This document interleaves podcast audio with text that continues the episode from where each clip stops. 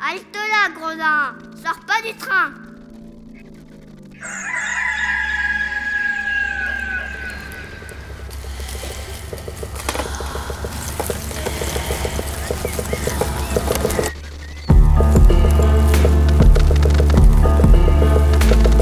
Dès ma plus tendre Plus on est jeunesse, malheureux, plus on souffre. Il faut plaindre les affligés.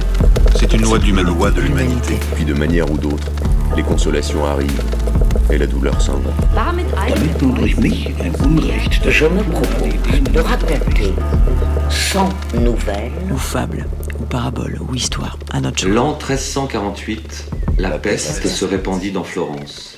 On trouvera dans ces nouvelles plusieurs aventures galantes, tant anciennes que modernes.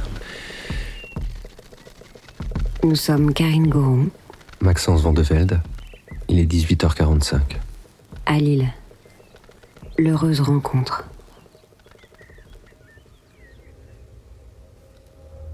Dans l'île d'Ischia, voisine de Naples, vivait autrefois un bon gentilhomme nommé Marin de Bolgal.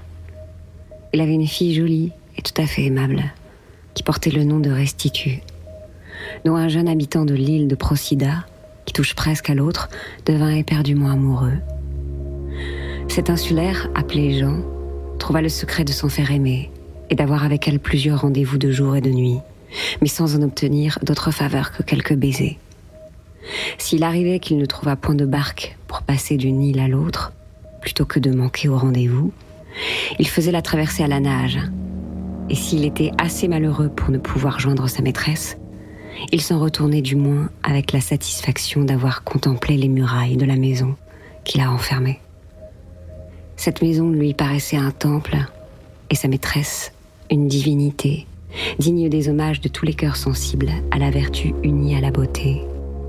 Durant ce commerce amoureux mais innocent, il prit envie à la belle d'aller un jour d'été se promener sur la côte, et se voyant toute seule, elle courait de rocher en rocher, avec un couteau à la main, pour détacher les huîtres et les manger. Il y avait entre ces rochers une fontaine, entourée de quelques arbrisseaux, qui y formaient un ombrage des plus agréables. La fraîcheur de ce lieu avait invité plusieurs jeunes Siciliens qui venaient de Naples à s'y reposer. Aussitôt qu'ils virent cette jeune fille qui ne les apercevait point encore, ils résolurent de l'emmener. Elle eut beau crier au secours, elle fut enlevée et portée dans leur barque. Ils la traitèrent d'abord avec beaucoup d'égard et tâchaient de la consoler. Mais Restitut pleurait toujours. Arrivés en Calabre, on mit en délibération qui en jouirait. Chacun voulait la voir et en jouir exclusivement, tant on la trouvait jolie et intéressante. Grande contestation de part et d'autre. La jalousie les empêcha de pouvoir jamais s'accorder. Pour ne pas se brouiller entièrement et éviter quelque malheur, on convint qu'elle ne serait ni aux uns ni aux autres, et qu'on en ferait présent à Frédéric, roi de Sicile, jeune prince qu'on connaissait fort friand de ces sortes de morceaux, ce qu'ils s'exécutèrent aussitôt qu'ils furent arrivés à Palerme. Le roi la trouva jolie et fort à son gré, et accepta le présent avec joie. Mais comme il se trouvait alors incommodé, il ordonna qu'on conduisît la belle à une maison de plaisance, nommée la Cuba, avec ordre de la bien traiter et de la garder soigneusement jusqu'à ce qu'il se portât mieux. Cependant, l'enlèvement de Restitut se répandit bientôt dans toute l'île d'Ischia. Mais on ne savait point qui avait fait le coup. Jean, son amoureux, à qui il importait plus qu'à tout autre de le découvrir, se donna toutes sortes de mouvements pour savoir ce qu'elle était devenue et quels étaient ses ravisseurs. Il fit armer en diligence une frégate et courut toutes les mers des environs, depuis la Minerve jusqu'à la Scalée en Calabre. Et ce fut là qu'il apprit qu'elle avait été donnée au roi, qui la faisait garder à la Cuba. Cette nouvelle l'affligea beaucoup, désespérant de pouvoir jamais la posséder, ni peut-être la revoir. Cependant, résolu d'attendre le dénouement de sa destinée, il renvoya sa frégate dans le dessein de s'arrêter à Palerme, pour voir comment les choses tourneraient. Comme il n'était connu de personne, il se promena hardiment devant la maison de plaisance, et à force de passer et repasser, il arriva qu'il aperçut un jour restitué à la fenêtre. Il s'approcha de plus près pour se faire voir à sa maîtresse. Elle le vit en effet et lui en marqua beaucoup de joie. Comme ce lieu était solitaire et peu fréquenté, elle s'approcha le plus qu'il lui fut possible pour être à portée de lui parler et se trouva assez près pour l'entendre et en être entendu. Alors la belle, sans perdre le temps en discours inutiles, lui enseigna la manière dont il devait s'y prendre s'il voulait la voir et l'entretenir de plus près, sans être aperçu. Il examina la situation du lieu qu'elle venait de lui indiquer. Quand la nuit fut venue, et même fort avancée, il y retourna, grimpa sur un mur, entra dans le jardin, et par le moyen d'une antenne de vaisseau qu'il appuya contre la fenêtre, il s'introduisit dans la chambre de sa maîtresse, qui lui avait désigné cette espèce d'échelle. Comme elle prévoyait qu'il ne lui serait pas possible de garder longtemps son honneur, qui avait déjà couru de si grands risques, elle se proposa de profiter de la circonstance pour en faire le sacrifice à son amant, persuadée que personne n'en était plus digne et que cette complaisance pourrait le déterminer à la tirer de cette espèce de prison où elle s'ennuyait à mourir. À peine fut-il dans la chambre qu'elle lui fit connaître ingénument ses intentions. L'amant, au comble de la joie, lui promit de l'arracher de ses lieux et de prendre si bien ses arrangements quand il l'aurait quitté qu'il l'emmènerait sans faute avec lui à sa seconde visite.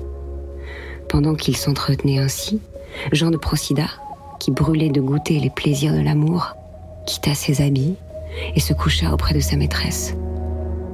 Je vous laisse à penser les caresses qu'ils se prodiguèrent mutuellement. Les plaisirs dont ils s'enivrèrent furent si vifs qu'ils leur firent oublier tout leur chagrin et le lieu où ils étaient, si bien que le sommeil les surprit, se tenant encore l'un et l'autre étroitement embrassés.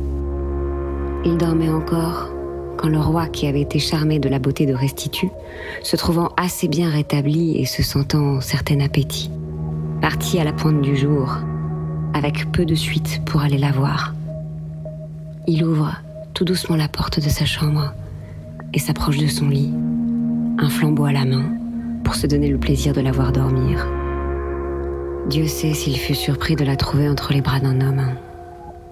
Il entra dans une si forte colère en perdit la voix qu'il fut tenté de les poignarder tous deux.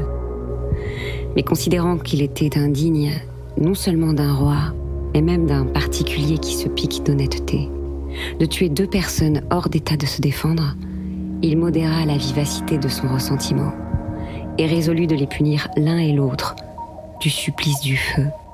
Dans ce projet, il s'éloigne du lit, s'avance vers la porte, appelle un de ses gentilshommes et lui demande ce qu'il pense de cette misérable créature en qui il avait fixé son affection. Et s'il connaît le téméraire qui avait osé lui faire un pareil outrage dans son propre palais. Le gentilhomme, sans s'expliquer sur le compte de la belle, lui répondit qu'il ne se souvenait point d'avoir jamais vu cet homme. Le roi sort de la chambre et ordonne que les deux personnages soient liés tout nus, tels qu'ils étaient, et conduits sur le champ dans cet état à Palerme, pour être attachés dos à dos à un poteau dans la place publique et subir le supplice du feu. Après cela, il repartit pour Palerme, où il s'enferma dans sa chambre, le cœur plein de dépit. Il est aisé de se représenter la douleur et la consternation de Restitut et de son amant. Ils furent, suivant l'ordre du roi, conduits à la ville et attachés à un poteau autour duquel on éleva le bûcher qui devait les brûler vifs. On se figure les horreurs qu'ils durent éprouver à la vue des apprêts de leur supplice.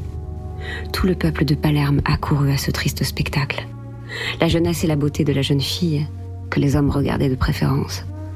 La jolie figure et la douceur du jeune homme, que les femmes sont pressées d'examiner. Exciter la compassion de tout le monde. Il n'était personne qui ne les jugeât dignes d'une plus heureuse destinée et qui n'eût voulu les sauver. Mais la pitié publique n'adoucissait pas le sort de ces pauvres victimes de l'amour qui fondaient en larmes et n'attendaient que le moment de leur mort. Sur ces entrefaites, Roger Doria, homme célèbre par ses exploits militaires et pour lors amiral de Sicile, ayant appris l'aventure de ses amants malheureux, eut envie de les aller voir. Il se rend au lieu de leur supplice et fixe d'abord ses regards sur la fille, qu'il trouve aussi jolie qu'on le lui avait dit.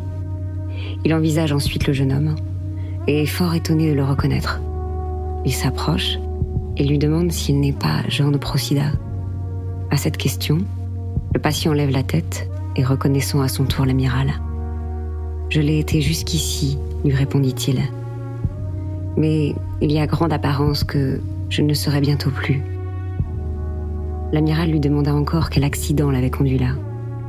L'amour et la colère du roi, répondit le jeune homme. Roger Doria voulut connaître tous les détails de son aventure, et après les avoir appris de la bouche même du patient, il se retira fort touché du malheur de ces infortunés. Jean de Procida le rappela et le pria, au nom de Dieu, de demander pour lui une grâce au roi. Quelle est-elle? repartit l'amiral, naturellement porté à l'obliger. Je vois, monsieur, ajouta le jeune homme, que je vais bientôt mourir et que je serai privé pour toujours de cette aimable personne qui va subir le même sort et que j'ai aimé plus que ma vie. Il me semble que je mourrais avec moins de regrets si le roi permettait que mon visage fût tourné vers le sien. Tu peux être tranquille, lui répondit l'amiral en souriant. Je vais trouver le roi, et peut-être t'obtiendrai-je la liberté de voir si longtemps ta maîtresse que tu t'en lasseras. Puis, se tournant vers les bourreaux et les archers, il leur commanda de sursoir à l'exécution jusqu'à un nouvel ordre du roi.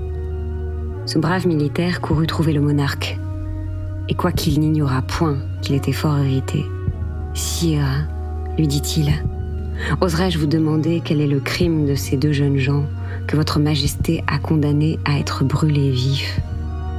Le roi lui ayant tout dit, Je conviens, reprit l'amiral, que la faute qu'ils ont commise mérite une grande punition. Je ne trouverai même pas trop fort le supplice auquel ils sont condamnés. Si tout autre que votre majesté avait prononcé leur arrêt, mais de même que les crimes méritent punition, il me semble que les services doivent être récompensés. Connaissez-vous bien ces deux criminels? J'ignore qui ils sont, répondit le roi. Permettez-moi donc de vous les faire connaître, afin que vous jugiez vous-même que vous vous êtes laissé emporter trop loin par les mouvements de votre colère. Pardonnez-moi la liberté que je prends, mais les grands princes ne doivent point s'abandonner aussi facilement à l'impétuosité de leur passion. Ils doivent tout examiner avant de prononcer. Votre Majesté en conviendra sans doute elle-même quand elle saura que le jeune homme qu'elle veut faire brûler est fils de Landolphe de Procida, propre frère de Messire de Jean de Procida, à qui vous devez la couronne, et que la jeune fille doit le jour à Marin de Bulgare, le même qui a empêché que vous ne fussiez détrôné, et qui soutint à Ischia la gloire et la puissance de votre nom. D'ailleurs, ces jeunes gens s'aimaient depuis fort longtemps. C'est l'amour qui les a réunis, et non le dessein d'offenser votre majesté. Ainsi, bien loin de les faire mourir, il me semble, sire, que vous devriez les combler de bienfaits et d'honneur.